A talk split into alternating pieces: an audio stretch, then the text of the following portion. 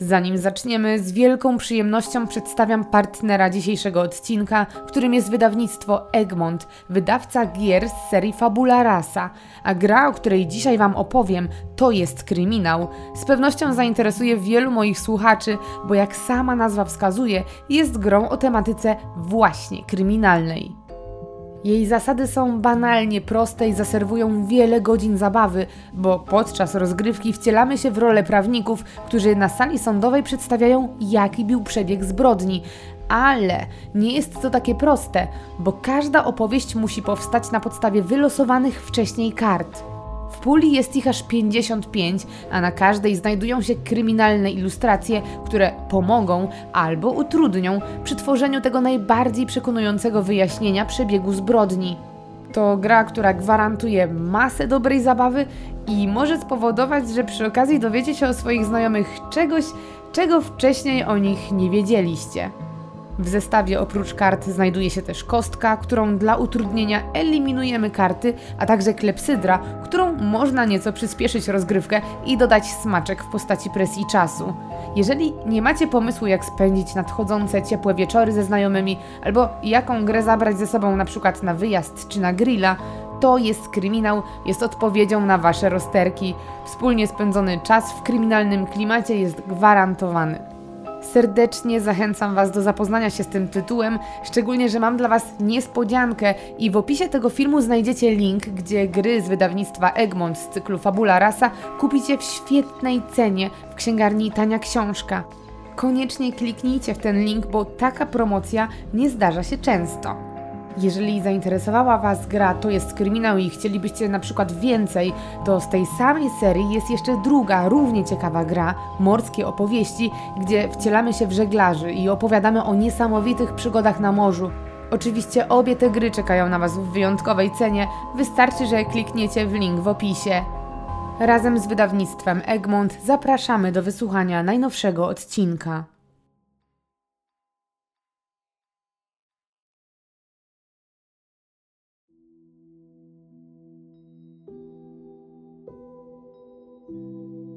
Sprawa, o której dzisiaj opowiem, jest wręcz nieprawdopodobna i gdyby nie jej fatalne zakończenie, to byłaby to niesamowita historia, ale nie o zbrodni, a o poszukiwaniu miłości. Niestety w tym przypadku dzieje się zupełnie inaczej i romantyczna i ufna osoba spotyka na swojej drodze kogoś złego i przebiegłego i do ostatniej chwili nie zdaje sobie sprawy z tego, że grozi jej śmiertelne niebezpieczeństwo.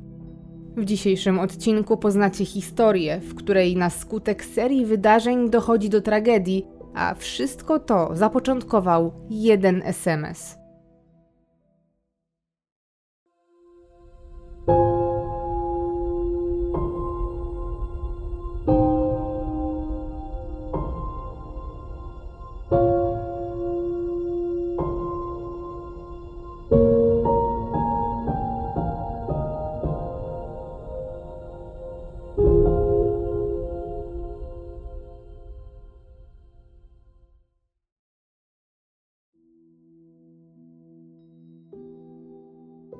Jest środek lata 2001 roku. W Myszęcinie, w małej wsi w województwie lubuskim, mieszka 20-letnia Kasia. Dziewczyna mieszka tu w starym poniemieckim domu razem ze swoją mamą. Ma swój pokój na poddaszu, który jest niezwykle klimatyczny, bo ma niski sufit i widoczne drewniane belki i wciąż pełno tu zabawek z dzieciństwa, co nadaje mu przytulnej atmosfery. Mimo, że nie brakuje tu przeróżnych przedmiotów i nie jest tu pusto, to panuje tu porządek, bo Kasia lubi, kiedy wszystko jest poukładane. Nie czuje się dobrze w chaosie czy bałaganie i może nawet jest nieco pedantyczna. Jeżeli chodzi o wygląd, to Kasia prezentuje się dosyć nietypowo, szczególnie ze względu na swoją fryzurę, bo z reguły tak młode kobiety noszą dłuższe fryzury, Kasia natomiast zupełnie na odwrót ma krótko ścięte włosy w czarnym kolorze. Ma też piwne oczy i jest raczej niewysoka i krępej budowy ciała, waży w okolicach 75 kg. To, co sprawia, że każdy już z oddali widzi, że nadchodzi właśnie Kasia, to jej charakterystyczny, nieco ciężki chód. Wszyscy od razu rozpoznają ją po tym specyficznym sposobie chodzenia, ale też dlatego, że jest zawsze uśmiechnięta i bardzo uprzejma. Kasia całkiem niedawno skończyła technikum odzieżowe, w którym głównie uczyła się szyć, ale w swojej szkole bardzo szybko też zrozumiała, że wcale tego nie lubi i nie chce tego robić w przyszłości. Dlatego, gdy przyszedł czas matur, to zamiast się stresować, tak naprawdę odetchnęła z ulgą, że to już koniec jej przygody z szyciem. Mimo wszystko, zakończenie szkoły wiąże się z nowymi wyborami i przede wszystkim pytaniami, co dalej a Kasia od razu jest rozdarta, bo z jednej strony chce kontynuować naukę i myśli o studiach na kierunku, który byłby bliższy jej sercu, kierunku bardziej humanistycznym. Z drugiej jednak strony ważne jest też dla niej, by mieć za co żyć. Dlatego postanawia odłożyć temat studiów na później i szuka zajęcia na miejscu, gdzie przez kolejne długie miesiące przede wszystkim pomaga swojej mamie, która w ich niewielkiej wsi prowadzi sklep. W ten sposób nadchodzi rok 2002 i zbliżają się kolejne wakacje i tym samym czas rekrutacji. Myśli o tym, żeby pójść na studia, nie opuszczają Kasi. Dziewczyna ciągle zastanawia się, czy może nie powinna już tym razem aplikować na uniwersytet, ale ostatecznie to życie ma dla niej inny plan. Okazuje się, że jedna z jej koleżanek ma dobrą nowinę i oznajmia, że ma możliwość załatwić im pracę za granicą, a konkretniej w Niemczech, i to za bardzo dobre pieniądze. Kasia jest podekscytowana, bo to okazja, z jakiej żal nie skorzystać.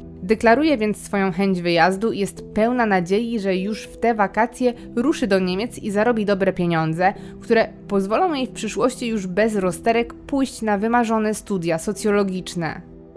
Niestety mija czas, wakacje zaczynają dobiegać końca i z biegiem tygodni okazuje się, że wyjazd do Niemiec po prostu się nie uda, a Kasia na szybko musi teraz zmienić swoje plany. Kiedy jest już pewne, że do pracy za granicę nie jedzie, 21-latka próbuje znaleźć w tym dobry znak. Może to sygnał, że nie powinna jednak pracować, a iść za głosem serca i pójść na studia – ale i tu czekają rozczarowanie, bo okazuje się, że rekrutacja jest już zakończona i w tym roku na pójście na studia jest już za późno. Kasia ostatecznie znowu musi poszukać pracy na miejscu. W jej rodzinnym Myszęcinie nie ma za bardzo szans, żeby znaleźć zatrudnienie, dlatego zaczyna szukać pracy w Świebodzinie, sporo większym mieście oddalonym od jej rodzinnej wsi o około 10 kilometrów. I ma ogromne szczęście, bo pomimo dużego bezrobocia i tak naprawdę braku jakiegokolwiek doświadczenia, pracę szybko znajduje, a do tego w całkiem przyzwoitych jak na ten czas i te okolice pieniądzach. Kasia zajmuje się teraz montowaniem części w różnych urządzeniach i nie jest to co prawda wymagająca praca, ale za to bardzo monotonna, bo w zasadzie Kasia całe 5 dni w tygodniu wykonuje te same czynności przez cały dzień, ale wie też, że niełatwo byłoby o coś lepszego. Żeby mieć bliżej do pracy i nie mieć też problemów z dojazdami, wyprowadza się z rodzinnego domu i przeprowadza do Świebodzina, gdzie wynajmuje pokój na stacji. Ale ta wyprowadzka nie do końca jej służy, bo niesamowicie ciągnie ją do Myszęcina. Do domu jeździ praktycznie co każdy weekend albo wpada w rodzinne strony nawet w tygodniu, chociaż na kilka godzin. Jest tu tak często, bo tęskni za bliskimi, ale też dlatego, że po prostu kocha to miejsce i tylko tutaj odnajduje prawdziwy spokój. Bo Kasia jest wyjątkowo uduchowiona i emocjonalna. To urodzona humanistka, która kocha czytać, a półki w jej pokoju uginają się od równo ustawionych książek. Wśród nich jest jedna szczególna, którą darzy największą miłością i którą przeczytała już chyba ze 100 razy, a jest to Ania z Zielonego Wzgórza. Kasia odnajduje siebie w tej książce i identyfikuje się z Anią też ma bardzo dobre serce, a niektórzy mówią, że może nawet nieco za bardzo, bo przez to trudno jej poruszać się w tak surowym świecie, jaki nas otacza, a przez swoją artystyczną i wrażliwą duszę wszystko przeżywa bardziej niż inni. Dużo też analizuje, a cierpienie ludzi czy zwierząt dosłownie ją boli potrafi wpędzić w ponury nastrój. Kasia ukojenie dla myśli znajduje właśnie w lekturach, w poezji, ale i sama lubi się uzewnętrzniać i szczególnie pomaga jej w tym jej osobisty notatnik. Pamiętnik, z którym nigdy się nie rozstaje. W swoim notesie zapisuje ulubione cytaty, złote myśli, ale też sama tworzy i pisze wiersze i daje upust tym licznym emocjom, jakie towarzyszą jej każdego dnia. Często pisze też, że ma nadzieję, że spotka kiedyś osobę podobną do niej. Nadchodzi wiosna 2003 roku. Kasia w styczniu skończyła już 22 lata i od nieco ponad pół roku mieszka w Siebodzinie, gdzie ciągle wykonuje swoją monotonną pracę przy montażu części. Jej życie jest teraz stabilne, skupia się na chodzeniu do pracy i powrotach do Myszęcina, w którym dopiero tak naprawdę czuje, że żyje, bo tutaj ma bliskich, swoje ulubione miejsca i przyjaciół. Jednak pomimo tej stabilizacji w życie Kasi wyraźnie wkrada się rutyna – Dziewczyna zaczyna zdawać sobie sprawę, że ciągle jej czegoś brakuje i że to nie jest to, o czym marzyła i o czym czytała w tak wielu książkach. Chciałaby, żeby w jej życiu coś się zmieniło i uzmysławia sobie, że powinna jednak pójść za głosem serca. Zaczyna dojrzewać do tej poważnej decyzji, żeby porzucić pracę i pójść na wymarzone studia, na socjologię, która chodzi za nią już od lat. Dociera do niej, że nie chce odkładać tego na kolejny rok i postanawia, że teraz, kiedy skończy się wiosna i zacznie się rekrutacja, będzie aplikować i podejdzie do egzaminu wstępnego. Ale to nie jedyna chęć zmiany, bo Kasia marzy o czymś jeszcze o miłości. Ma przyjaciółki, ma swoje towarzystwo, ale jeszcze nigdy nie dane jej było tak naprawdę się zakochać. Dziewczyna poszukuje bratniej duszy i dużo czasu spędza w kafejce internetowej w Świebodzinie – to zresztą czas rozkwitu komunikatorów i czatów internetowych, a ta forma poznawania ludzi właśnie przez pisanie bardzo Kasi odpowiada. W internecie szuka nowych znajomych, a przede wszystkim bratniej duszy, kogoś, kto myśli tak samo jak ona i kto zrozumie jej skomplikowaną i wrażliwą naturę.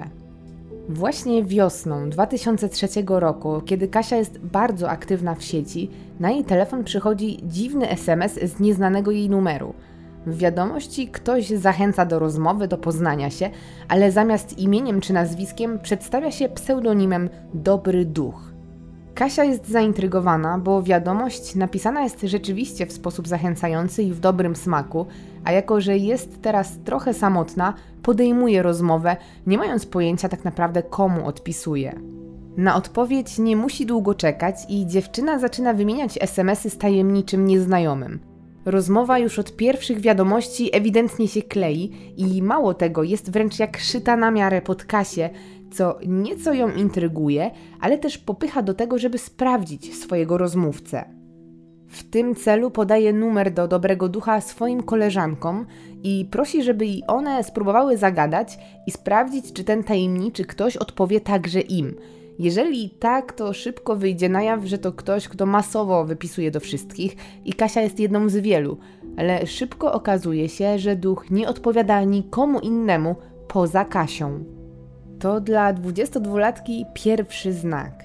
Pierwsze ukłucie w sercu, że z jakichś przyczyn ten nieznajomy dobry duch znalazł właśnie ją, akurat kiedy czuła się samotna, i swoją uwagę chce poświęcić tylko jej osobie. Kasia, która jest romantyczna i wrażliwa, wierzy, że to przeznaczenie, a w swoim przekonaniu zaczyna utwierdzać się z każdą kolejną wiadomością. Bo szybko okazuje się, że z duchem są dosłownie bratnimi duszami, lubią te same rzeczy, są w podobnym miejscu życiowym i chociaż z początku ich rozmowy dotyczą codziennych spraw, to im znajomość trwa dłużej, tym ich wiadomości zaczynają stawać się coraz bardziej poważne, poetyckie i wręcz romantyczne. Duch pisze, żeby spojrzeli razem w tym samym momencie w gwiazdy. Kasia odpisuje, że wreszcie znalazła w swoim sercu wiosnę. Nie trudno zorientować się, że wszystko wskazuje na to, że dziewczyna zakochuje się w tajemniczym duchu. Mijają miesiące i nadchodzi lato 2003 roku. Kasia zgodnie z postanowieniem chce zmienić swoje życie i aplikuje na socjologię na Uniwersytecie Zielonogórskim. Marzy, żeby się tam dostać i od października zacząć nowy etap, do którego przymierzała się przecież już tyle razy. W ostatnich miesiącach także rozkwitła jej znajomość z duchem, z którym ciągle wymieniają się wiadomościami, ale który bez zmian ukrywa swoją tożsamość, pomimo tak wielu wymienionych wiadomości. Tak naprawdę Kasia nie zna nawet płci swojego towarzysza, bo nie udało im się nigdy porozmawiać przez telefon, chociaż dziewczyna wiele razy próbowała zadzwonić. Niestety jedyną formą komunikacji, na jaką zgadza się duch, to wysyłanie sobie SMS-ów. Ale z biegiem czasu Kasia coraz bardziej się angażuje i uświadamia sobie, że to jej nie wystarcza i że musi go poznać i zrobi wszystko, żeby doszło do spotkania. A okazja do tego pojawia się bardzo szybko, bo Kasia właśnie otrzymuje list z uniwersytetu, w którym zostaje poinformowana, że została przyjęta na wymarzone studia, co oznacza, że już od października rozpocznie naukę w Zielonej Górze. Jest to też równoznaczne z tym, że pracować będzie tylko do końca wakacji, a więc to najwyższy czas, żeby wykorzystać należne jej dni urlopu. Kasia zaczyna więc planować swoje wolne dni od pracy i ten ostatni odpoczynek przed wielkimi zmianami, ale nie chce, żeby to było tylko słodkie lenistwo. Chce odwiedzić starą znajomą, zobaczyć ciekawe miejsca, ale przede wszystkim spotkać się z dobrym duchem i właśnie do tego spotkania chce dopasować kierunek swojej wakacyjnej podróży. Za sprawą SMS-ów, czyli ich jedynej formy komunikacji, Kasia proponuje spotkanie, ale jej towarzysz rozmów jest nieco tajemniczy i kiedy dziewczyna dopytuje, gdzie ma pojechać, żeby mogli się zobaczyć, duch enigmatycznie odpisuje: Jestem tam, gdzie błyszczy perła północy i tam, gdzie lśni gwiazda południa. 22-latka nie zraża się tym, że duch nie pisze wprost. Wręcz przeciwnie, odbiera to jako wyzwanie, zagadkę, którą musi rozwiązać. Zaczyna analizować wiadomości i próbuje zgadnąć, o jaką lokalizację chodzi. Dosyć szybko perłę północy interpretuje jako Gdańsk i to właśnie tam planuje wyruszyć. Jest jej zresztą to na rękę, bo mieszka tam jej dobra znajoma, którą przy okazji chce odwiedzić. Kasia informuje więc ducha, że chyba rozszyfrowała jego słowa i że jedzie do Gdańska, gdzie będzie czekać na ich pierwsze spotkanie. Swoje plany wciela w życie i w pracy pod koniec lipca wypisuje swój urlop. Jest niezwykle podekscytowana swoją podróżą i przyszłym spotkaniem, a o tym, że ma spotkać się z duchem, nie potrafi milczeć. Wiedzą o jej planach koleżanki, wie też mama, która zdaje sobie sprawę, że istnieje ktoś taki, Mimo wszystko mama z oczywistych powodów nieco się martwi o córkę. Spotkanie z zupełnie obcą osobą w obcym mieście nie jest przekonana, czy to bezpieczne. Ale Kasia uspokaja ją, że nie jedzie przecież do Gdańska sama, tylko z koleżanką Gosią z okolicznej wsi i na pewno wszystko będzie dobrze. Nadchodzi piątek, 25 lipca 2003 roku. To właśnie dzisiaj Kasia wyrusza w swoją podróż. Dziewczyna pakuje się, a następnie żegna ze swoją mamą i ze Świebodzina rusza zgodnie ze swoim planem do Gdańska. Jest pełna nadziei, że dobrze odczytała wskazówki i że właśnie tam spotka swojego dobrego ducha. Mijają trzy dni od wyjazdu. Jest poniedziałek 28 sierpnia. Mama Kasi otrzymuje wiadomość od córki, że ta jest już w Gdańsku, opowiada, że jest cudownie, ale też, że dobry duch niestety się nie odzywa i wbrew jej oczekiwaniom do spotkania ciągle nie doszło. Wyznaje też, że smuci ją ten fakt, mimo że samym Gdańskiem jest zachwycona.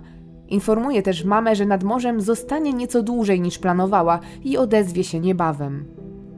Od tej wiadomości mijają kolejne dni, które w rodzinnym mieście Kasi, Myszęcinie, toczą się zupełnie zwyczajnie, ale jest jeden element, który zaburza ten codzienny spokój.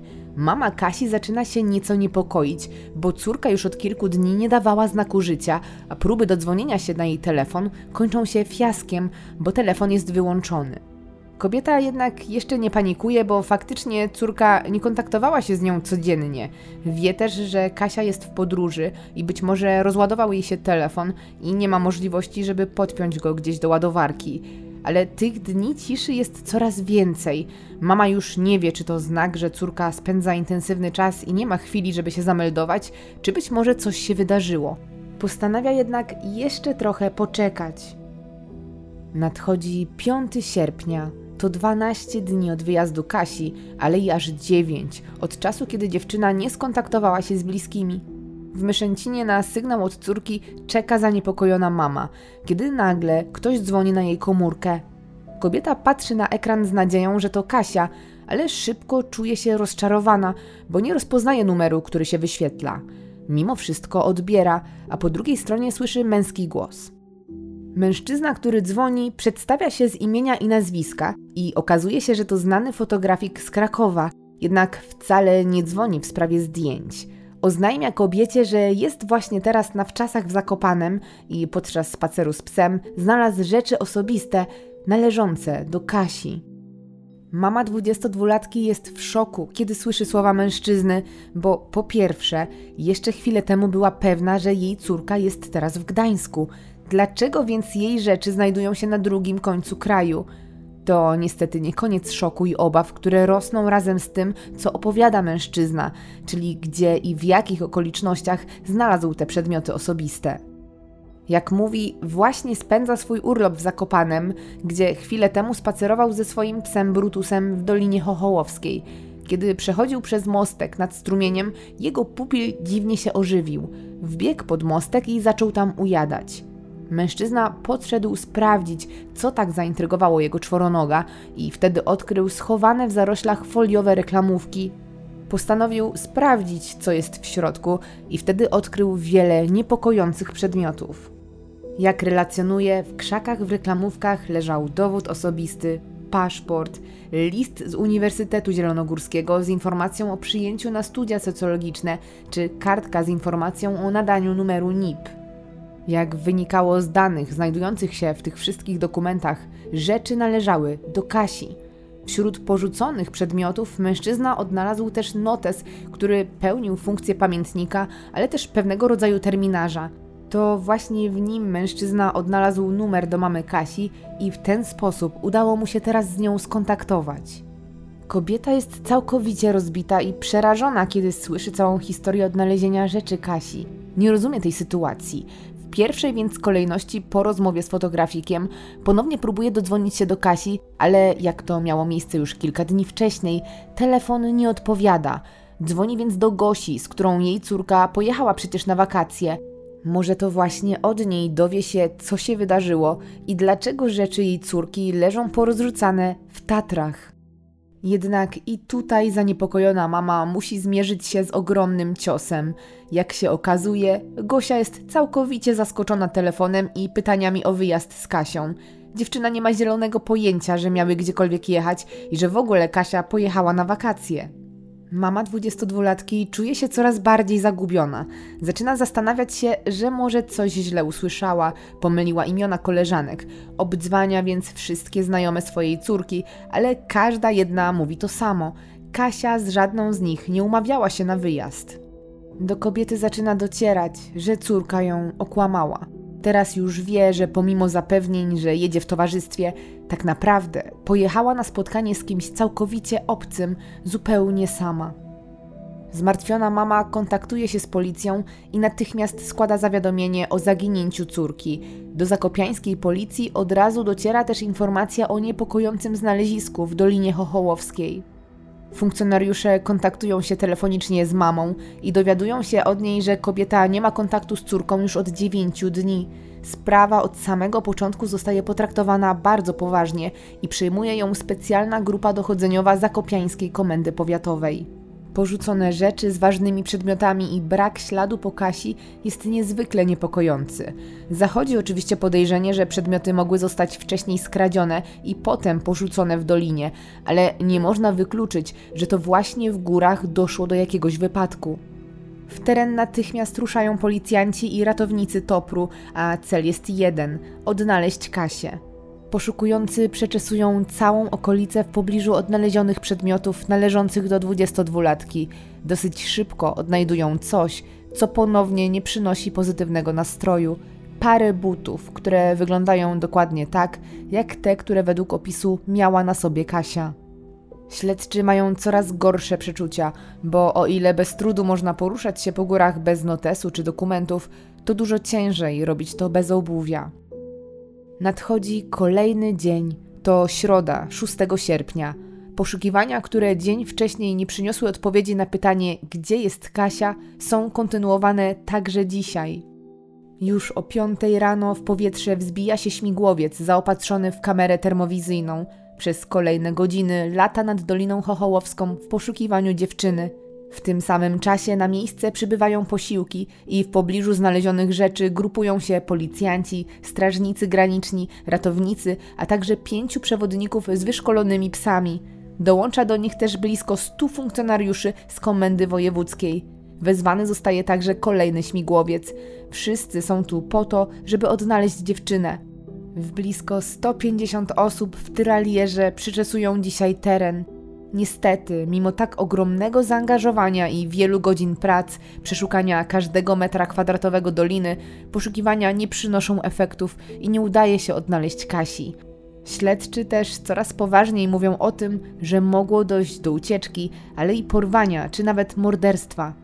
Gdy dzień zaczyna się kończyć, policjanci wracają jeszcze do bazy, gdzie dodatkowo będą analizować nagrania z kamery termowizyjnej, ale już teraz wykluczają, że Kasia uległa wypadkowi w górach. Są przekonani, że gdyby tak się stało, już dawno by ją znaleźli. W międzyczasie śledczy przeglądają też znalezione przez fotografika rzeczy Kasi. Udaje im się ustalić, że nie są jednak kompletne. Nie ma tu żadnych pieniędzy, które dziewczyna miała przy sobie, nie ma też jej aparatu fotograficznego. Wśród licznych znalezionych dokumentów są za to ślady pozwalające odtworzyć pewne wydarzenia z ostatnich dni. Jest tu na przykład bilet autobusowy z Krakowa do Zakopanego, datowany na 29 lipca. Są też pocztówki z Gdańska i Gazeta Pomorska z 27 lipca, co potwierdza, że dziewczyna rzeczywiście była nad morzem, zanim dotarła do Zakopanego. Jednak to, co wśród tych wszystkich przedmiotów najbardziej intryguje śledczych, to notes 22-latki, ponieważ znajduje się tam bardzo dużo osobistych zapisków. Są tam poniekąd sprawozdania z tego, co działo się danego dnia. Policjanci mają więc nadzieję, że analiza pamiętnika pozwoli odtworzyć ostatnie dni Kasi, ale czeka ich rozczarowanie, bo okazuje się, że kilka ostatnich kartek jest wyraźnie wyrwanych, a zapiski kończą się na 26 lipca, a to zaledwie dzień po wyjeździe Kasi z domu, kiedy ta prawdopodobnie była jeszcze w Gdańsku. Mimo, że notes nie pozwala odtworzyć ostatnich dni, to wcześniejsze zapiski, nawet kiedy dziewczyna nie pojechała jeszcze na urlop, budzą zainteresowanie śledczych. Pośród osobistych zapisków, które mówią o problemach, z jakimi boryka się Kasia, między cytatami i wierszami, jest coś jeszcze, co od razu zwraca uwagę policjantów wiele wzmianek o tak zwanym dobrym duchu. Okazuje się, że zaginiona 22-latka od wielu miesięcy wspomina w swoich zapiskach o jakiejś tajemniczej osobie, a ostatnie wpisy dotyczą chęci spotkania się z nią. Także bliscy i koleżanki Kasi potwierdzają, w jej życiu faktycznie był ktoś, kogo poznała za sprawą SMS-ów i kto chyba był dla niej ważny. Przekazują też najważniejszą informację o tym, że Kasia rzeczywiście planowała spotkanie z nieznajomym. W tym samym momencie w głowach wszystkich zaczyna rodzić się podobna myśl. Czy Kasia spotkała się z dobrym duchem i czy przypadkiem nie okazał się być złym duchem? Tym tropem idą zarówno śledczy, jak i bliscy zaginionej dziewczyny, którzy są przerażeni i zdesperowani. Koleżanki Kasi ciągle mają numer do ducha. Przecież pisały do niego, żeby sprawdzić, czy rzeczywiście zainteresowany jest tylko rozmową z 22-latką. Zarówno one, jak i mama Kasi próbują same na własną rękę skontaktować się z tajemniczym nadawcą SMS-ów. Próbują dodzwonić się na numer rzekomego ducha. Wysyłają mu też liczne SMS-y, ale ten ciągle milczy. W bliskich rodzi się frustracja. SMS-y są coraz ostrzejsze. Koleżanki już się nie patyczkują. Wysyłają wręcz wulgarne wiadomości, w których z pełną stanowczością zwracają się do anonima, żeby zdradził, gdzie jest Kasia i że szuka jej cała Polska. Grożą mu, że wiedzą, że jest z nim i że to kwestia czasu, zanim namierzy go policja. Ale i te bardzo mocne wiadomości nic nie dają. Osoba, która jeszcze niedawno pisała do Kasi romantyczne i wręcz poetyckie wiadomości, teraz milczy jak zaklęta. Tajemniczym nieznajomym interesuje się też oczywiście policja, która dysponuje nieco bardziej skutecznymi metodami. Dosyć szybko namierzają numer i odkrywają, do kogo należy. Duchem okazuje się być mężczyzna ze Słupska, z którym natychmiast kontaktują się śledczy. Kiedy docierają do niego i próbują go przesłuchać, okazuje się, że ten jest całkowicie zaskoczony, ale nie tym, że ktoś do niego dotarł, ale tym, że nie ma pojęcia, kim jest Kasia. Tłumaczy, że nie zna żadnej młodej dziewczyny ze Świebodzina, ani na pewno z żadną nie wymieniał wiadomości, ani tym bardziej nie planował się spotkać. I ku zaskoczeniu policjantów szybko okazuje się, że wcale nie kłamie. Rzeczywiście to z jego numeru wysyłane były SMSy do Kasi, ale to nie on był ich nadawcą. Jak się okazuje, dobry duch nie jest nawet mężczyzną, a dziewiętnastoletnią Jolą ze Słupska. Nastolatka właśnie zdała maturę i dostała się na polonistykę na Uniwersytecie Jagiellońskim w Krakowie. To właśnie stąd te piękne i poetyckie SMSy, bo podobnie jak Kasia, Jola także ma talent do pisania i wyrażania swoich emocji. Śledczy są skołowani. Czy dziewiętnastolatka z drugiego końca kraju mogła skrzywdzić Kasię? Ale znowu prędko wychodzi na jaw, że także maturzystka nie ma nic wspólnego z zaginięciem 22-latki. Po prostu zabawiła się jej uczuciami. Jak teraz tłumaczy, napotkała w internecie na jakąś wiadomość napisaną właśnie przez Kasię, która brzmiała jakby dziewczyna była smutna i potrzebowała pomocnej dłoni. Nastolatce ze Słupska, jak twierdzi, zrobiło się żal Kasi i postanowiła ją pocieszyć, dlatego napisała jako dobry duch i kontynuowała znajomość, nie ujawniając swojej tożsamości. Kasia potraktowała te rozmowy nieco bardziej poważnie i kierowana uczuciem, myśląc, że to wszystko jest na serio, pojechała szukać swojej bratniej duszy. Te wieści rozwiewają wątpliwości, ale są też ogromnym zawodem, bo wydawało się, że odkrycie tożsamości dobrego ducha jest już ostatnim krokiem do tego, żeby dowiedzieć się, co się stało z Kasią. Ale w obliczu tych nowych informacji śledczy muszą cofnąć się o jeden krok i obrać nową ścieżkę do poznania prawdy. Policjanci, będąc już na tropie związanym z telefonem Kasi, kontaktują się z operatorem, żeby przeanalizować billingi. Być może to właśnie ostatnie połączenia czy wiadomości wysyłane z jej telefonu pomogą dowiedzieć się czegoś więcej. I rzeczywiście pojawia się obiecujący trop, bo w ten sposób policjanci trafiają na jeden numer, który w ostatnim czasie często łączył się z telefonem Kasi, a niektóre rozmowy trwały nawet kilka godzin, co pozwala przypuszczać, że musiał to być dla Kasi ktoś ważny. Śledczy nie czekają i kontaktują się z właścicielem numeru. Ponownie okazuje się nim być kobieta, ale tym razem z Leszna – i na dodatek jest bardzo zdziwiona, kiedy policjanci wypytują ją o Kasię. Okazuje się, że nie ma pojęcia, że numer, z którym łączyła się w ostatnim czasie, należy do innej kobiety. Myślała, że to numer jej niedawno poznanego znajomego o imieniu Paweł, bo właśnie z nim kontaktowała się za pośrednictwem tego numeru. Kobieta przyznaje, że niedawno wróciła z Zakopanego, gdzie na jednym ze szlaków poznała przystojnego bruneta o imieniu Paweł, który jak twierdził jest ratownikiem górskim. Paweł opowiadał jej zresztą wiele o górach, był nimi wyraźnie zafascynowany, pięknie mówił o przyrodzie i o tym, że stoi na jej straży. Wspólnie wędrowali po górach, a mężczyzna ujął ją swoimi opowieściami i wrażliwą duszą. 1 sierpnia, czyli cztery dni przed odnalezieniem rzeczy w dolinie i kiedy mieszkanka Leszna była już w swoim domu, w jej drzwiach stanął właśnie Paweł, który z Zakopanego przejechał taki kawał drogi. Kobieta była nieco zdziwiona niespodziewaną wizytą, ale z drugiej strony ucieszyła się i Paweł został u niej na kilka dni. W ramach podziękowania podarował jej nawet aparat fotograficzny i eleganckie pióro. Mieszkanka Leszna opisuje mężczyznę z dużą dokładnością. Zdradza też wiele szczegółów z ich wspólnych wypraw, ale nie zna odpowiedzi na najważniejsze pytanie: dlaczego Paweł dzwonił do niej z telefonu Kasi?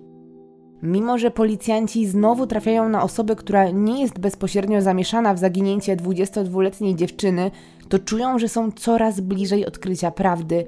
Zbierają wszystkie informacje, żeby powoli ułożyć je w całość. Pomaga im też to, że kobieta z Leszna bardzo dokładnie opisuje im tajemniczego Pawła.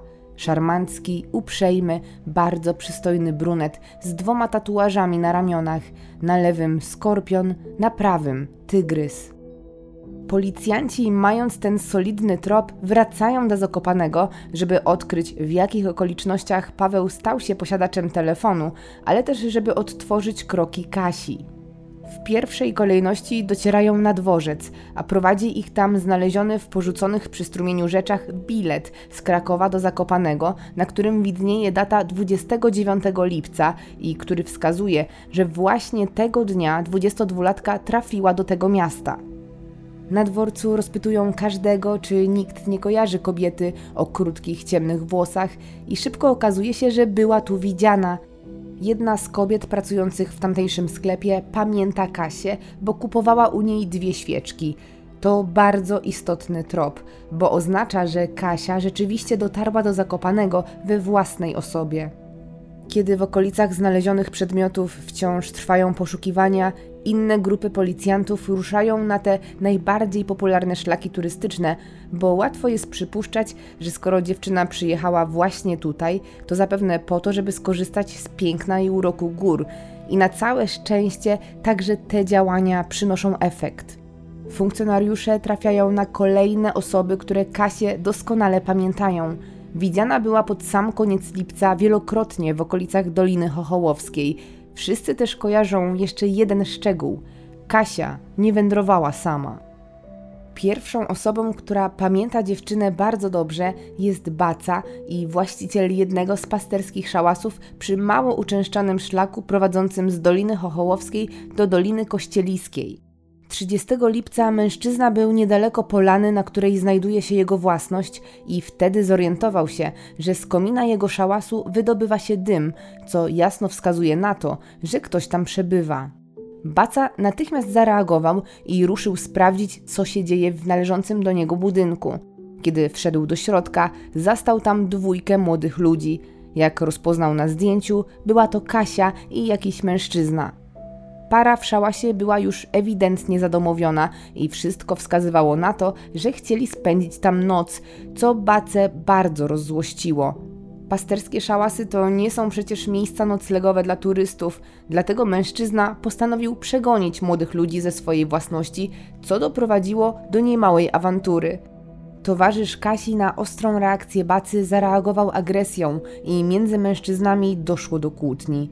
Po ostrej wymianie zdań, kiedy było już naprawdę gorąco, na całe szczęście turyści odpuścili i poszli w swoim kierunku. Baca za sprawą tego nieprzyjemnego zdarzenia doskonale zapamiętał intruzów, a teraz z dużą dokładnością opisuje śledczym zarówno kobietę, jak i jej towarzysza. Praktycznie nie ma wątpliwości, że chodziło o Kasię. Wciąż jednak nie wiadomo, kim jest jej towarzysz, chociaż i jego opis jest spójny z opisem kobiety z Leszna. Policja ma już coraz więcej informacji. Wie, że Kasia wędrowała po Dolinie Chochołowskiej w towarzystwie mężczyzny, ale musieli przecież gdzieś nocować, szczególnie podczas tak deszczowego lipca. Śledczy odwiedzają więc okoliczne pensjonaty, prywatne kwatery, a także schroniska. Niezależnie po całym Zakopanem i jego okolicach wędruje też mama Kasi razem ze szwagrem i siostrą – i oni na własną rękę szukają 22-latki, zaglądają w każdy zakamarek i odwiedzają wszystkie bazy noclegowe. I te wysiłki na całe szczęście okazują się być skuteczne, gdy funkcjonariusze trafiają do schroniska w Dolinie Chochołowskiej i pokazują pracownikom zdjęcia Kasi i przedstawiają jej opis. Okazuje się, że dziewczyna zostaje rozpoznana przez personel. Pracownicy przypominają sobie, że 22-latka faktycznie trafiła do nich 30 lipca, czyli tego samego dnia, w którym miał miejsce incydent z bacą. Jej obecność w schronisku potwierdza zresztą czarno na białym wpis w książce meldunkowej. Nazwisko zaginionej z jej podpisem jest na liście. Co bardzo istotne i zgodne z innymi relacjami, młoda kobieta nie przybyła tutaj jednak sama. Była tu z przystojnym, ciemnowłosym mężczyzną. 22-latka szukała taniego noclegu. Ani ona, ani jej towarzysz nie mieli za dużo pieniędzy, dlatego zdecydowali się na nocleg w koedukacyjnej sali z 14 łóżkami, w której spędzili noc z 30 na 31 lipca. Na dodatek, kiedy śledczy porównują opisy towarzysza Kasi z relacją pracowników, bacy i kobiety z Leszna, wydaje się, że wszyscy mówią o tym samym człowieku. Rozmowy w schronisku trwają Policjanci chcą dowiedzieć się o mężczyźnie jak najwięcej, a jak się okazuje, jest o czym mówić, bo od samego początku, według personelu i innych turystów nocujących w schronisku, brunet zwracał na siebie uwagę. W pierwszej kolejności dlatego, że były z nim problemy przy meldowaniu. Tajemniczy towarzysz Kasi nie chciał pokazać swoich dokumentów, które są niezbędne do tego, żeby mógł otrzymać nocleg. Dopiero po dłuższej wymianie zdań i nieudanej próbie zameldowania się bez okazania dowodu osobistego, mężczyzna pod groźbą nieudostępnienia mu łóżka dokumenty ostatecznie pokazał. Nie jest to jednak codzienne zachowanie i od razu rzuciło się w oczy pracownikom. To jednak nie koniec powodów, dla których został tak dobrze zapamiętany. Przede wszystkim zwrócił uwagę innych, bo dużo mówił o sobie zarówno zaginionej, jak i innym kobietom w schronisku. Mówił, że jest przewodnikiem górskim, a nawet ratownikiem i że często bierze udział w niebezpiecznych akcjach, ale co bardzo dziwne, nikt z pracujących w schronisku go nie kojarzył ani nie widział nigdy wcześniej, a wydawałoby się, że ktoś taki jak górski przewodnik powinien być częstym gościem w schronisku. To wszystko tworzy coraz bardziej niepokojący obraz, szczególnie kiedy okazuje się, że Kasia po raz ostatni była widziana właśnie w towarzystwie rzekomego przewodnika. To z nim opuściła schronisko 31 lipca o 7.30 i widziana była, jak w towarzystwie bruneta rusza na szlak. Na tym jednak trop się urywa. Policjanci chcą teraz poznać personalia mężczyzny. Wiedzą, że dzięki uporowi pracowników schroniska w książce meldunkowej powinni znaleźć jego dane, a tamtej nocy na liście nocujących w pokoju wieloosobowym znajduje się zaledwie sześć osób. Policjanci sprawdzają dane wszystkich wpisanych na ten dzień mężczyzn w bazie policyjnej i jedno imię i nazwisko budzi ich szczególne zainteresowanie. Paweł H. Informacje, jakie znajdują w jego kryminalnej historii i fakt, że to właśnie z tym Pawłem Kasia była widziana po raz ostatni, sprawia, że śledczym jeży się włos na głowie. Paweł ma 35 lat i pierwsze, co rzuca się w oczy, to fakt, że jest bardzo przystojny. Jest brunetem o ciemnych oczach, ma bardzo męską twarz o regularnych rysach, jest wysoki, dobrze zbudowany i zwraca uwagę większości kobiet. Pochodzi spod Białego Stoku, gdzie urodził się w wielodzietnej rodzinie. Ma pięcioro rodzeństwa, czterech braci i jedną siostrę, w tym brata bliźniaka. Jego dzieciństwo było jednak bardzo trudne, bo jeszcze gdy jego mama była w bliźniaczej ciąży, ojciec i jednocześnie głowa rodziny odebrał sobie życie. Na świat Paweł i brat przyszli więc już nie mając ojca, którego stracili w tak tragicznych okolicznościach. Niestety to bardzo przykre wydarzenie mocno wpłynęło na dalsze losy rodziny, ponieważ otoczenie okrutnie potraktowało wdowę, która została sama z piątką dzieci. W małej miejscowości zaczęło huczeć od plotek i otoczenie uznało, że to właśnie mama Pawła winna jest tego, że jej mąż targnął się na życie. W związku z czym kobieta nie wytrzymała tej presji i uciekła do Białego Stoku, zostawiając wszystkie swoje dzieci pod opieką babci, w tym malutkich jeszcze, niedawno narodzonych bliźniaków. Niestety opieka nad trójką dzieci i dwójką niemowlaków przerosła babcię, która zupełnie nie dawała sobie rady – bardzo szybko więc, gdy Paweł z bratem nie ukończyli nawet roku, razem z rodzeństwem trafili do domu dziecka. Pomimo tego, że razem z rodzeństwem byli w jednej placówce, to Paweł źle sobie tam radził, bo przede wszystkim nie był akceptowany przez inne dzieci, które go odtrącały i spychały na bok. Nie pomagał też fakt, że nie interesowała się nim mieszkająca niedaleko mama – Nigdy nie przyjeżdżała w odwiedziny i nie dawała namiastki miłości, której Paweł bardzo potrzebował. Żeby zapełnić lukę, szukał uwagi wszędzie, głównie wśród personelu domu dziecka, dlatego był zawsze obok, pomagał w pracach porządkowych i na każdym kroku starał się zwracać na siebie uwagę. Mimo tych usilnych prób, Paweł całe swoje dzieciństwo spędził jednak pozbawiony rodzinnego życia, a gdy stał się pełnoletni, nagle przyszło mu zmierzyć się z wejściem w dorosłość.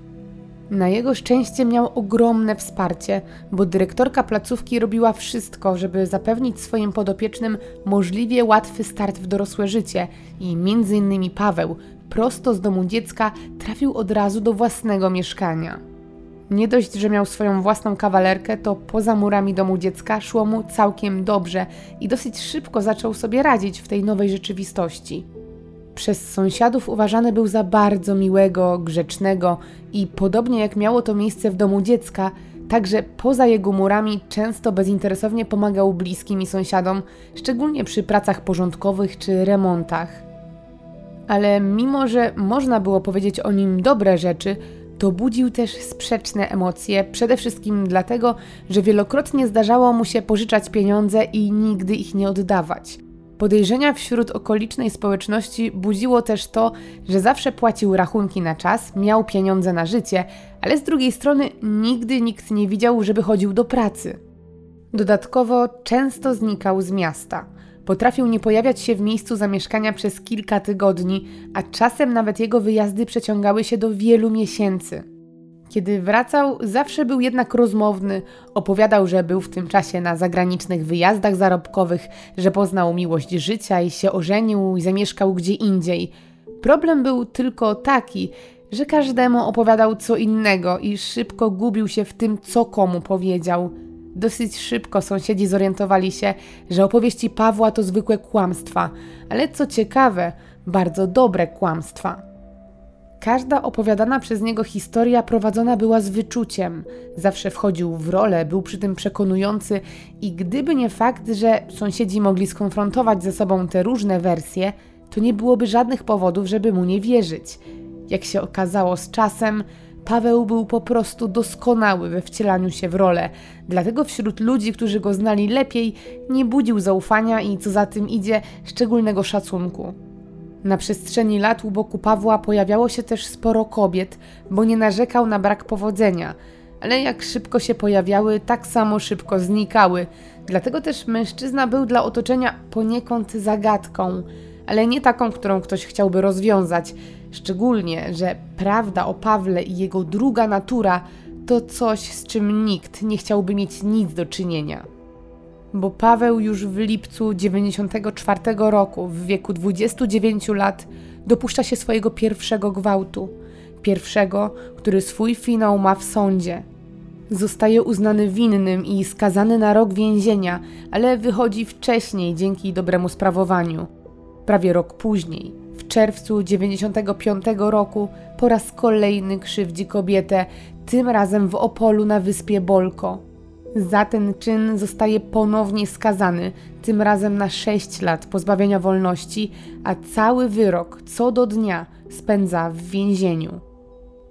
Śledczy analizują te poczynania Pawła ze zdumieniem, a ich złe przeczucia nasilają się, kiedy dociera do nich, dlaczego nagle z Białego Stoku znalazł się Zakopanem.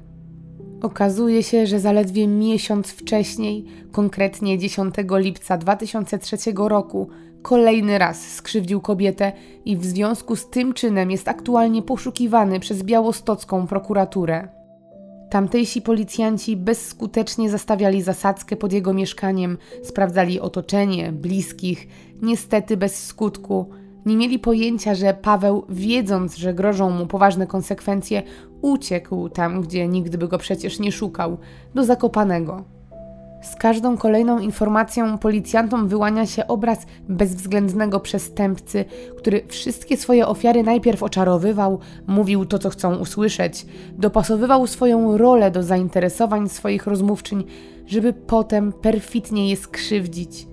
Śledczy nie mają wątpliwości. Paweł to recydywista, który prawdopodobnie jako ostatni widziany był w towarzystwie Kasi i jak wskazują relacje świadków, Znowu wszedł w nową rolę.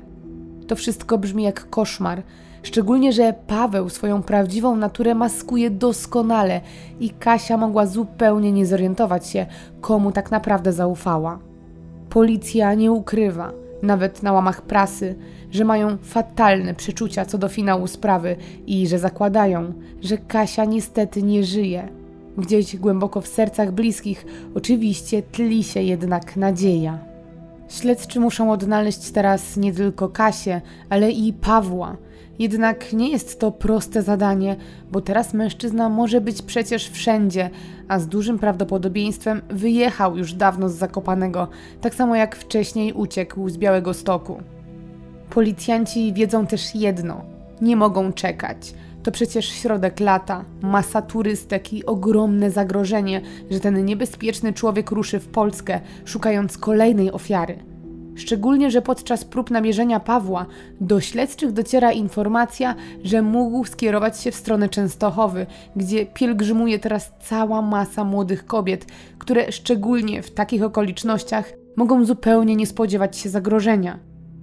Policjanci decydują się więc postawić wszystko na jedną kartę i pomimo, że istnieje obawa, że ten ruch może spłoszyć poszukiwanego, jednocześnie sprawić, że będzie nieco bardziej ostrożny, decydują się wystawić za nim list gończy. Kierują więc do sądu wniosek o tymczasowe aresztowanie. Tylko dzięki niemu mogą wystawić za Pawłem list. Jest 14 sierpnia 2003 roku. Sąd w ekspresowym tempie rozpatrzył złożony wniosek i właśnie dzisiaj zdjęcie Pawła obiega całą Polskę. List gończy z jego opisem i wizerunkiem trafia nie tylko do każdej komendy, ale i do telewizji, a także pojawia się wszędzie w internecie. Komunikat podchwytują też duże, bardzo popularne portale informacyjne. Większość skorzystających regularnie z internetu trafia na twarz poszukiwanego. Co bardzo ciekawe, skuteczność tego kroku przekracza oczekiwania nawet tych najbardziej doświadczonych, bo zaledwie kilka godzin po publikacji na komendzie w Koninie, mieście oddalonym od Zakopanego o 400 kilometrów, pojawia się pewien mężczyzna – Przychodzi tu z wydrukowanym zdjęciem Pawła i informuje dyżurujących policjantów, że ten mężczyzna, a przynajmniej wyglądający identycznie jak przedstawiony na zdjęciu, już od kilku dni widywany jest przez niego na jego osiedlu Laskówiec. Policjanci reagują natychmiast i ruszają na wskazane przez świadka osiedle.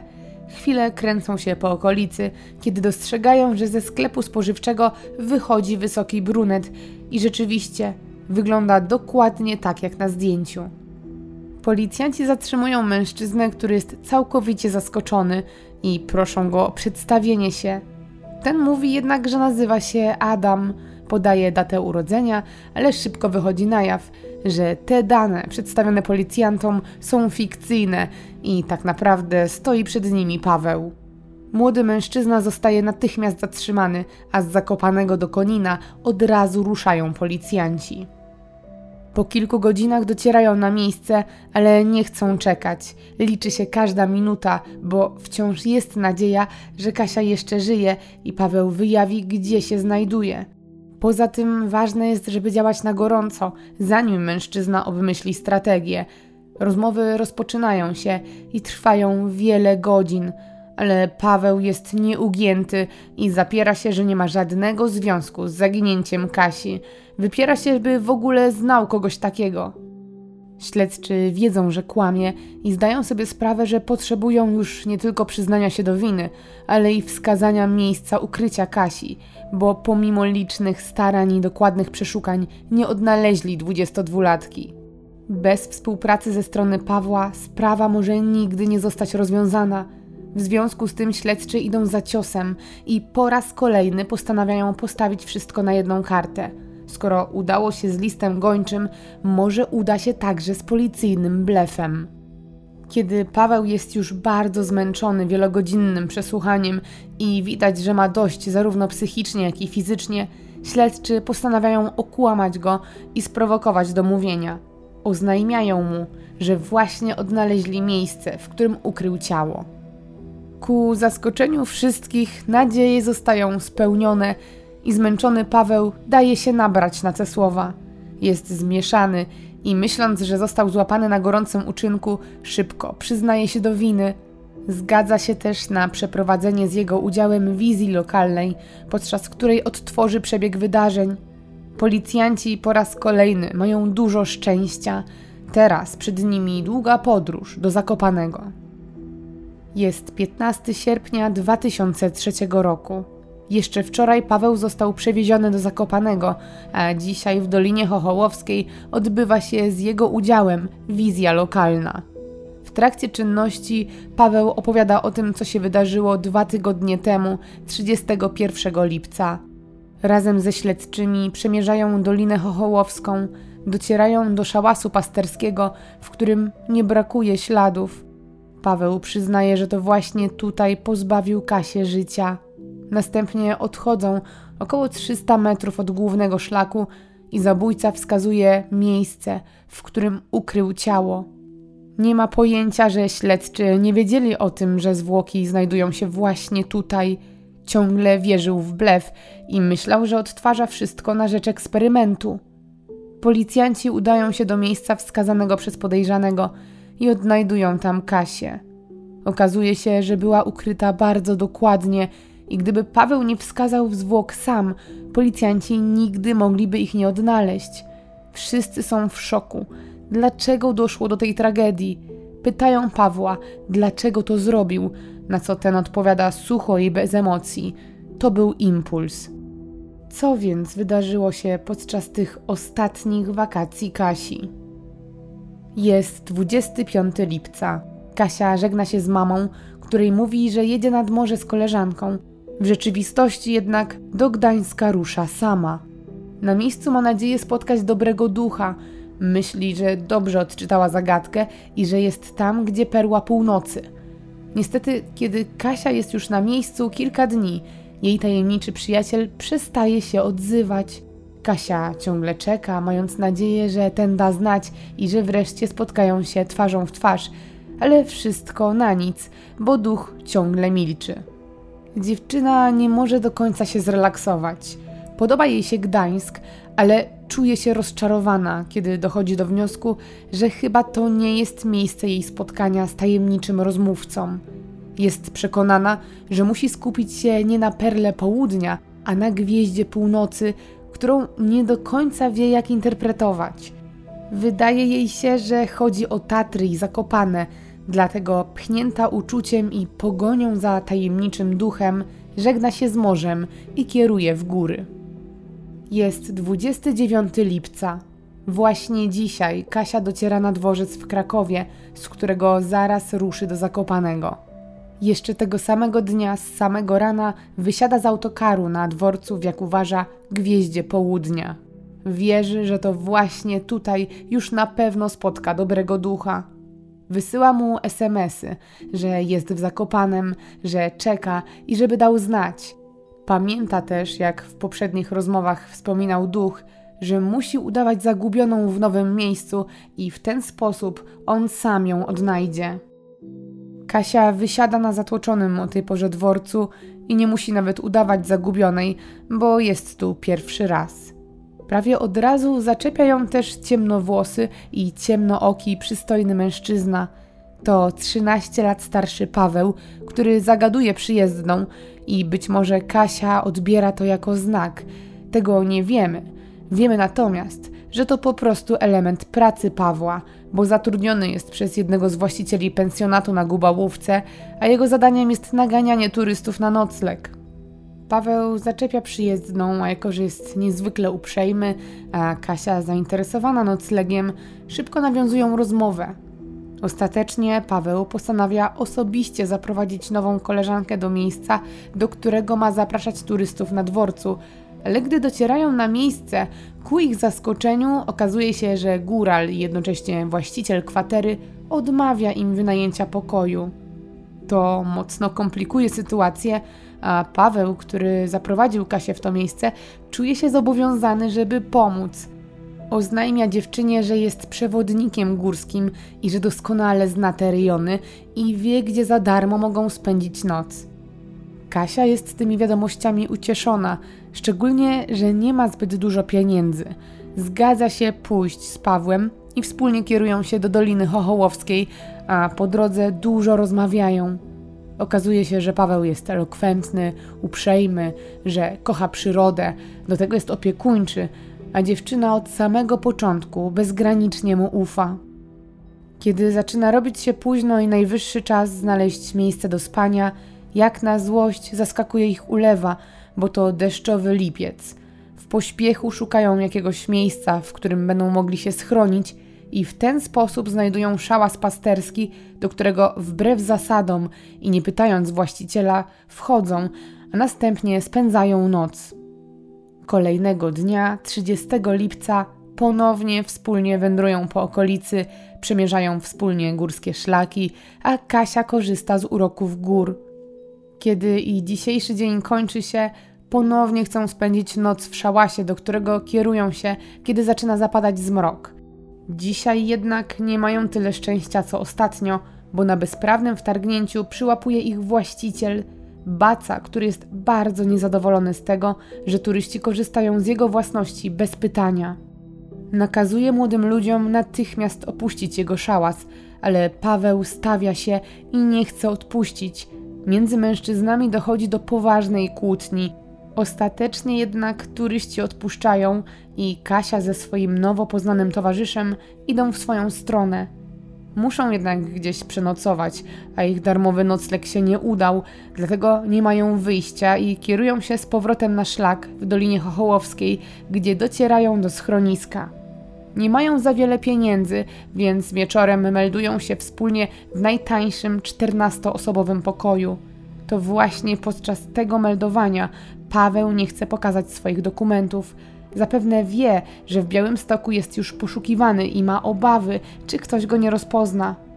Kasia na jej nieszczęście nie odbiera tego jako sygnału ostrzegawczego i w towarzystwie, jak myśli, uprzejmego przewodnika górskiego spędza kolejną noc, jednocześnie swoją ostatnią noc w życiu. Nadchodzi czwartek 31 lipca, jest siódma rano. Paweł i Kasia budzą się po nocy spędzonej w schronisku, ubierają, zakładają plecaki i od samego rana dużo ze sobą rozmawiają. W dobrych nastrojach opuszczają budynek i ruszają w drogę, na szlak. Jeszcze tego samego dnia widzi ich wiele osób, zarówno innych turystów, jak i pracowników schroniska.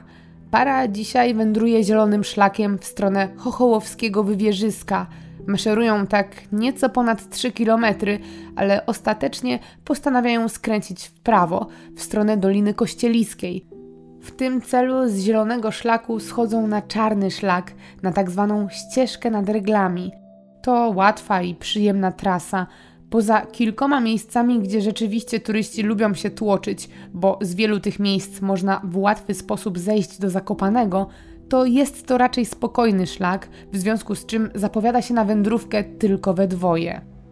Para maszeruje czarnym szlakiem zaledwie około pół kilometra, bo na chwilę schodzą z trasy na ścieżkę, która przecina sam środek pięknej i rozległej polany. Na środku trawiastego wzgórza stoi drewniany szałas pasterski, dokładnie ten, z którego jeszcze wczoraj zostali przegonieni przez bacę. Jest to wyjątkowe miejsce, bo to jedna z niewielu wciąż wypasanych polan w tej okolicy, a na dodatek widoki są tu przepiękne. Jednak pomimo tak cudownych okoliczności i zdawałoby się spokojnego początku dnia, nagle dzieje się coś, czego Kasia nie mogła się spodziewać. Uprzejmy i szarmancki dotąd Paweł w jednej chwili zamienia się w potwora. Jeszcze na ścieżce atakuje Zaczyna szarpać Kasię i siłą zaciąga ją do szałasu. W swoim amoku ma nieskończone pokłady siły. Dziewczyna nie ma szans. Kiedy znajdują się w środku, bez grama litości, mężczyzna dusi Kasię, wykorzystuje i bije, doprowadzając do jej śmierci. Kiedy Paweł orientuje się, że 22-latka nie daje znaku życia, a jego emocje już opadły, zaczyna działać metodycznie. Upewnia się, że nikt go nie widzi i ciało Kasi zaciąga około 300 metrów od szlaku i chowa w zaroślach. Nie śpieszy się i dokładnie i starannie przysypuje jej ciało grubą warstwą igliwia. Następnie przegląda rzeczy osobiste 22-latki i kradnie cenniejsze przedmioty. Zabiera ze sobą jej plecak, śpiwór, aparat fotograficzny, pieniądze, pióro i telefon komórkowy – Zagląda też do notesu dziewczyny. Musiał zapewne widzieć, że zapisuje tam różne informacje. Paweł wyrywa kilka ostatnich kartek z notesu, na których najprawdopodobniej dziewczyna zapisała niektóre szczegóły z ich spotkania, i w ten sposób mężczyzna próbuje zatrzeć ślady swojej obecności. Następnie rzeczy, które uznaje za mało wartościowe i nieprzydatne, pakuje w foliowe worki i wraca do Doliny Chochołowskiej, gdzie chowa je w zaroślach przy strumieniu pod mostkiem. Właśnie te rzeczy kilka dni później odnajdzie fotograf z Krakowa. Kiedy rzeczy są już porozrzucane, a ciało dobrze ukryte, Paweł wie, że musi jak najszybciej zniknąć z Zakopanego. Z telefonu Kasi dzwoni do znajomej, niedawno poznanej na szlaku, mieszkanki Leszna. Wspólnie rozmawiają kilka godzin. Paweł przez telefon jest szarmancki i po raz kolejny opowiada o sobie różne wymyślone rzeczy. Wspomina, że ma dom na Gubałówce i że właśnie brał udział w poważnej akcji ratunkowej w górach. Rozmowa tak bardzo dobrze im się klei, że Paweł jeszcze tego samego dnia postanawia pojechać do Leszna. Po skończonych rozmowach niszczy kartę SIM należącą do Kasi i wyrzuca ją. Potem kieruje się do miasta, z którego wyjeżdża autostopem. Uprzejmemu kierowcy, który podrzuca go do Rabki Zdrój, Paweł w ramach podziękowania podarowuje telefon. Telefon, który oczywiście wcześniej należał do Kasi. Jest kolejny dzień, to piątek 1 sierpnia. Paweł pojawia się w Lesznie i nieco zaskakuje tym nagłym przyjazdem niedawno poznaną na szlaku dziewczynę. Jest jednak tak uprzejmy i czarujący, że zostaje przez nową znajomą nie tylko wpuszczony do jej mieszkania, ale i spędza tam kilka kolejnych dni. I jej w ramach wdzięczności zostawia prezenty, pióro i aparat fotograficzny, rzeczy, które zabrał Kasi. Mija kilka dni, a Paweł zdaje sobie sprawę, że nie może zostać w jednym miejscu. 6 sierpnia w środę opuszcza Leszno i wyjeżdża do Poznania, a z niego rusza do sanktuarium, ale nie tak jak myślą teraz śledczy do Częstochowy, ale w drugą stronę, do Lichenia. Tam zatrzymuje się w Koninie, gdzie po publikacji jego wizerunku 14 sierpnia rozpoznaje go mieszkaniec jednego z okolicznych osiedli. Paweł zostaje zatrzymany, kiedy zupełnie niczego się nie spodziewa i robi zakupy. To wreszcie koniec jego ucieczek i czas sprawiedliwości. Jest listopad 2004 roku. To ponad rok od śmierci Kasi. Zaraz rusza proces w sprawie zabójstwa 22-latki. Jeszcze przed rozpoczęciem Paweł do sądu wysyła prośbę o szybkie i dyskretne rozpatrzenie, bo jak twierdzi, męczą go wyrzuty sumienia.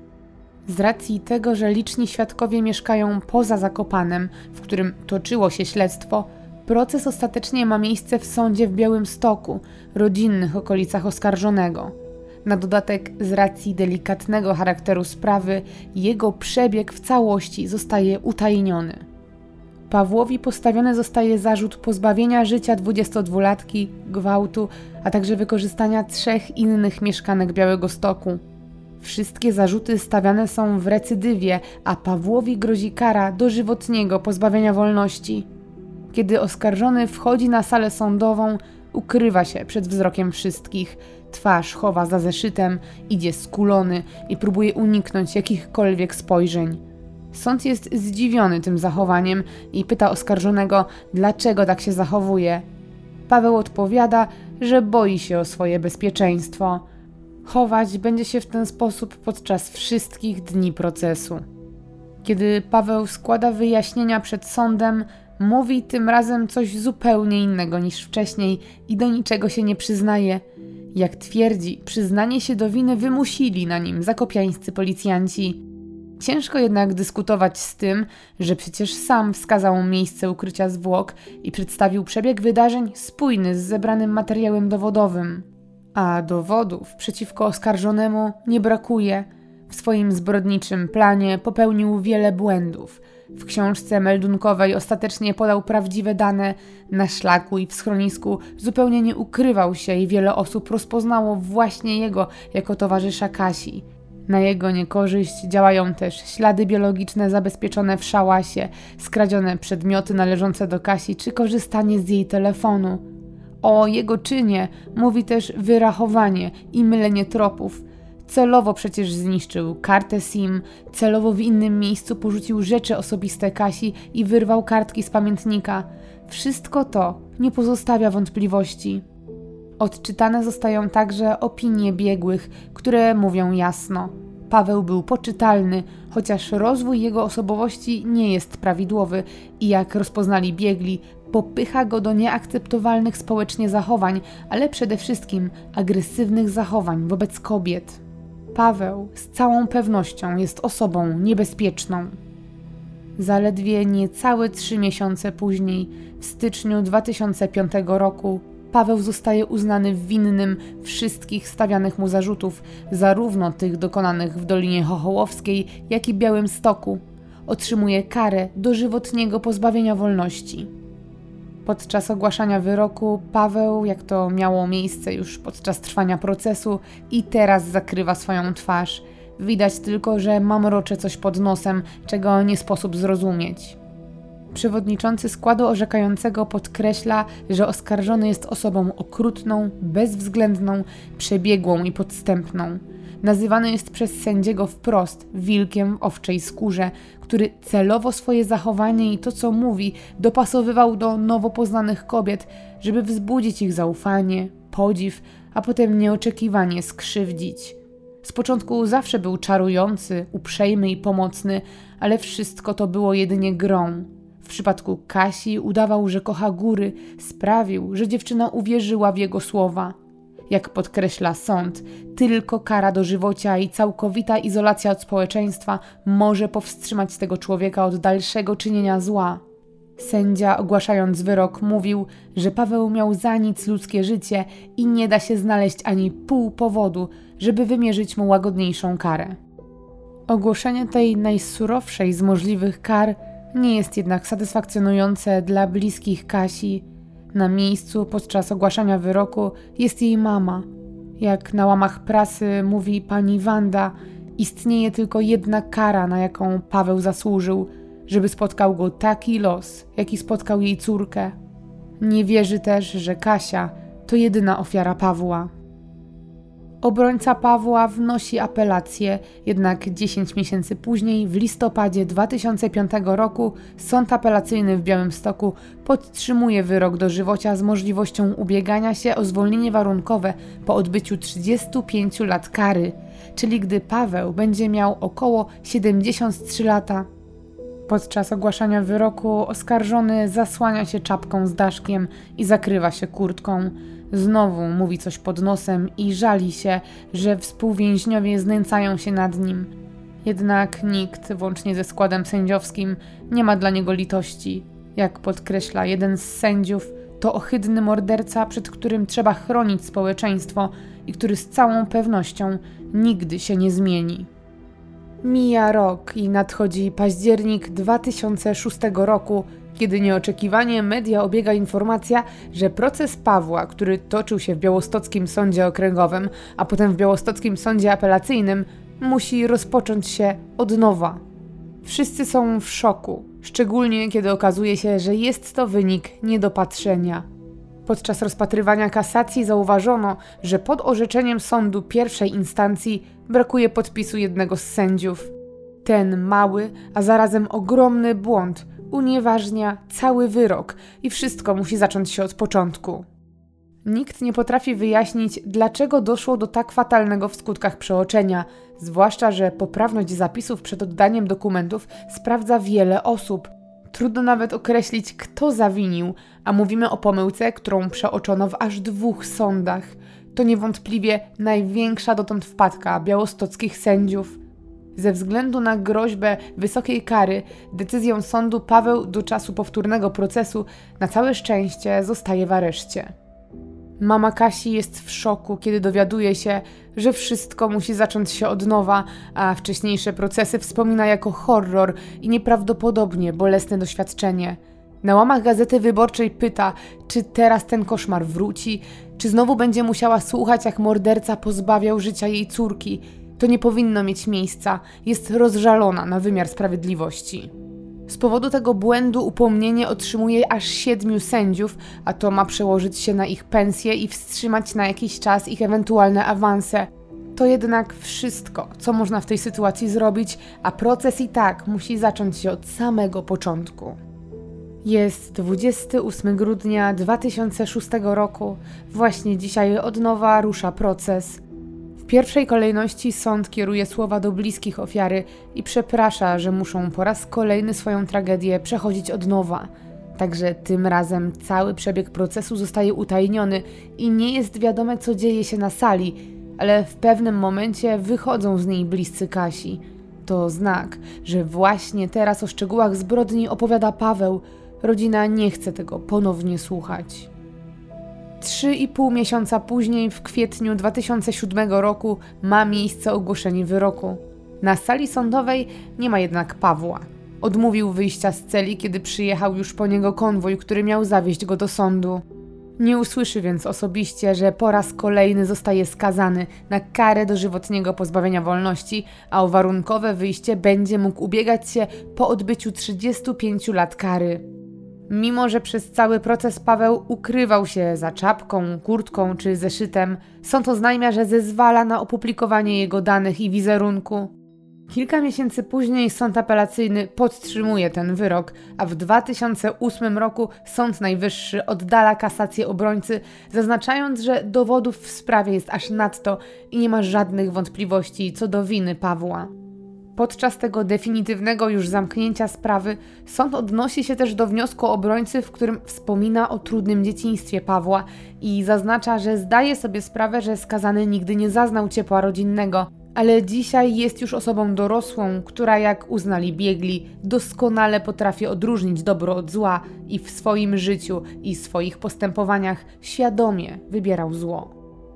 Sprawa Kasi i jej oprawcy budziła od samego początku ogromne emocje. Już same poszukiwania były relacjonowane w mediach, a wiele osób śledziło je od początku i każdy do ostatniej chwili miał nadzieję na szczęśliwe zakończenie. Kiedy jednak prawda wyszła na jaw, na miejsce smutku i niezrozumienia pojawił się też żal i złość, bo wszyscy zadawali sobie to samo pytanie: dlaczego do tego doszło i czy nie można było uniknąć tej tragedii? Paweł w chwili popełnienia zbrodni był wolnym człowiekiem, mimo że zaledwie kilkanaście dni wcześniej skrzywdził inną kobietę i to już nie po raz pierwszy. Dopuścił się recydywy i zamiast być powstrzymanym, ruszył w Polskę, gdzie jego chore żądze znowu wzięły górę. Gdy wyszło na jaw, kto jest sprawcą, media bardzo szybko dotarły do informacji o tym, że Paweł tak naprawdę uciekł z Białego Stoku przed odpowiedzialnością karną. W związku z tym na białostocką policję i białostocką prokuraturę wylała się fala krytyki, a w prasie pojawiły się liczne artykuły, które nie zostawiały suchej nitki na tamtejszych organach ścigania. Dziennikarze wyliczali na łamach prasy, że gdyby prokuratura w Białymstoku zareagowała tak szybko jak prokuratura w Zakopanem, to Kasia mogłaby żyć. Paweł już od 14 lipca był poszukiwany przez białostocką policję, ale dopiero 5 sierpnia, czyli kiedy Kasia już nie żyła, prokuratura wystąpiła do sądu z wnioskiem o tymczasowy areszt dla Pawła, po którego przyjęciu mogliby wystawić za nim list gończy. Ale tu jest tylko gorzej, bo termin posiedzenia w sprawie aresztu sąd wyznaczył dopiero na 12 września. Oznacza to, że w najlepszym wypadku poszukiwania Pawła za sprawą listu gończego rozpoczęłyby się prawie dwa miesiące po skrzywdzeniu kobiety w Białymstoku i półtora miesiąca po zabójstwie, jakiego dokonał w Tatrach. Warto zaznaczyć, że prokuratura w Zakopanem uruchomiła dokładnie te same procedury i po wszczęciu śledztwa już kolejnego dnia miała od sądu zgodę na areszt tymczasowy i tym samym wystawienie za Pawłem listu gończego, który okazał się być niezwykle skuteczny, bo już w dniu opublikowania wizerunku Pawła i kiedy obiegł media i internet, został przecież rozpoznany. Czy gdyby więc białostocka prokuratura natychmiast zrobiła to samo i gdyby sąd nie wyznaczył przy tym tak niezrozumiale odległego terminu posiedzenia, to czy do tragedii w Tatrach mogłoby w ogóle nie dojść? Jest to oczywiście gdybanie, ale nie da się ukryć, że można było zrobić wszystko szybciej, szczególnie, że zachowanie Pawła jasno wskazywało, że niczego nie nauczył go pobyt w więzieniu. Ogromny żal o wszystko, co się wydarzyło, bliscy mieli też do dobrego ducha, który okazał się być nastolatką, która niestety zabawiła się uczuciami Kasi. Nie ma wątpliwości, że 22-latka znalazła się w Zakopanem właśnie za sprawą wskazówek tej tajemniczej osoby. Mama Kasi na komendzie w Zakopanem podczas jednego z przesłuchań spotkała na korytarzu spokojną dziewczynę, która, jak się okazało, była tajemniczym rozmówcą to spotkanie było trudne, bo mama nie umiała powstrzymać emocji. Wykrzykiwała do nastolatki, że zabawiła się życiem jej córki i sprowadziła tym na nią śmierć. Nie usłyszała jednak żadnej odpowiedzi, ani skruchy, ani złości. Zamiast tego nastolatka ze Słupska potraktowała ją ciszą. Ostatecznie to właśnie mama Kasi, w przeciwieństwie do swojej córki, spotkała osobiście dobrego ducha zgodnie ze wskazówką, czyli tam, gdzie świeci gwiazda południa. Razem z wydawnictwem Egmont, wydawcą gier serii Fabula Rasa, dziękujemy za wysłuchanie odcinka. Przypominam też o linku w opisie, dzięki któremu kupicie gry z tej serii w rewelacyjnej cenie, między innymi grę To jest kryminał. Jeżeli chcesz wesprzeć moją twórczość, możesz subskrybować mój kanał, zostawić komentarz, ale też obserwować moje media społecznościowe. Zapraszam Cię też serdecznie na patronite.pl ukośnik Olga Herring, gdzie możesz zostać moim patronem. Wszystkie linki znajdziesz w opisie filmu. Serdeczne podziękowania kieruję do moich szczególnych patronów, którymi są Dawid, Adrian, Bartek, Sławek, Adrianna, Gosia, Rafał, Maciek D., Arek, Karolina, Hańcza, Marta WL, Julia, Olga Agata, Joker Hamburg, Paulina, Ania, Maciek M, Olga S, Kasia, Alina i Łukasz. Dziękuję, że jesteście.